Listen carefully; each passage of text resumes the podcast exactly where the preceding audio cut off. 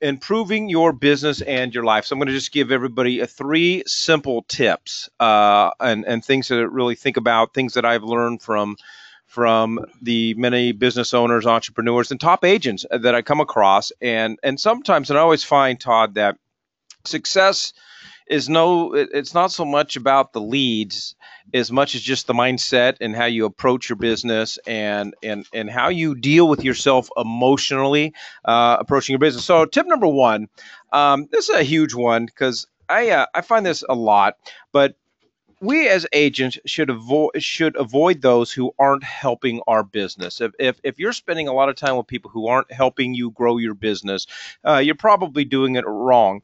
Um, stay away from negative people. And the reason that I say this is because I'm out in the offices and I work with agents from other brokerages and, and, and so forth. And and sometimes we can be a negative lot.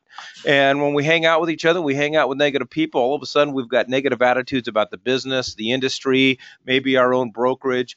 Stay away from those who are never happy. Yeah. Okay. You got people just never happy. I can't. There are certain people in my life that that I you just can't ever make happy. And you know who you are and you know who they are.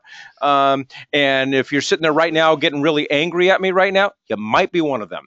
Uh, don't spend all your time with underperforming agents uh, and find those who you want to emulate you want to find the successful agents.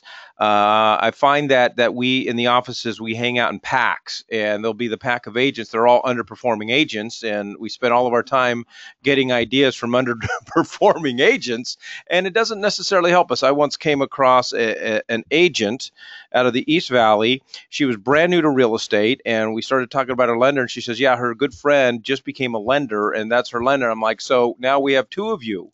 That don't know what you're doing. no, exactly. You know, this is adopting a behavior is really what it is, and you know, it, it's it's like anything else. If you were if if you go through 66 days, which is what it takes to form a habit, good or bad, and you emulate those behavioral ad- aspects that that are those of an underproducer, guess who you're going to become? You're going to become an underproducer, and it's not because you willfully want to do that. It's because you're subliminally being directed to do that with your subconscious. So this is why people talk about vision boards. This is why people talk about you know uh, positive affirmations and things of that nature. Stay positive and surround yourself with the kind of people you'd like to become. All right, number two, get started on something. Okay, so we spent so much time talking about 2017 goals, putting together our business plans, and there are many of us that are still stuck in the mud and haven't done anything with those goals. Okay, uh, it's one thing to talk about it, but at some point we've got to get started. So look back on your 2017 goals. Have you started to implement any of them? Because at some point you have to start trying things, and and I find that one of the biggest reasons that holds us back from trying new things is that fear of failure. Um, I will guarantee you, you will fail at things. I, I, look back on my career and all the different things that, that I have I have attempted to do, and, and my career, my life is littered with failures, more failures than than successes. But uh, at the very least, if there's anything that can be said about me besides the fact that I eat a lot, is I've, I've never allowed the, the, the fear of failure to keep me from trying things. And really, that we have some great ideas. You've been seeing what some of these other agents are doing, um, and something is holding you back from trying something. So my my advice is just start. Get off the starting line. Get off the bench. And, and put something to action. Well, exactly. You know, a, a long time ago, I heard of this uh, acronym FEAR, and it was called false evidence appearing real. And and when we get when we we become uh, threatened or uh, intimidated or we believe we, we create our own obstacles. And and so what, what you really want to do is you want to find out the kind of behavioral assessment that you have. You know are you the kind of person that likes business to come to you or are you the kind of person that wants to go get it because you're just so into the statistics and the numbers? You want to you want to beat that other agent. You want to produce more than that other agent. Uh, because if you don't have that then you need an activity that'll put you in and make you a contender. So when you're doing that what will you have to wake up every morning what will will I do today? Um, you know, anybody can stand over you like a like a boss and tell you what to do, and you'll do it because that's the job description. But the moment the boss isn't paying attention, do you continue doing it? And when you're an agent, you don't have a boss. Yeah, right. So when your coach is gone, when you when you spent the money for a good coach or or, or uh, one of your fellow agents is willing to to help you, um, when they're not paying attention anymore, do you go back to your old activities or do you stay with your new activities? That's really fail a lot. That's my goal. Fail a, Fail a lot, lot. and fail fast, so that you can get to those things that you have determined work for you. And and maybe some of this is just picking up the phone and start prospecting. And I, uh, my 11 year old, two weeks ago, um, he he's at the point in his life, and he asked a girl to the Valentine's Day dance. So this was this was a big deal in in our house, and so we were I was replaying, you know, the first time I ever asked a girl out, and we were going through all this and trying to overcome fear. And it was it was his first lesson with his dad, and it's something I tell all agents the worst that anyone can ever say to you is no. Yeah. Okay, so you say no. Yeah. So you don't deserve it. Didn't hurt you. Yeah, so you, so you move on to the next no, and you move on to the next failure. Uh, you know, failure is is is not permanent. It's it's just part of the learning curve. And every every top producing agent that I know uh, has probably will tell you they have failed more times than they've succeeded until they have found those things that work for them. And then the third thing is uh, get organized. And now I'm just going to uh, everybody can just turn off their computers because now I'm just going to talk to myself because this is this is my Achilles heel. Uh, organization is is everything. Good ideas are never in short supply. I mean, I could I could spend an hour and give you so many great ideas to help you improve your business.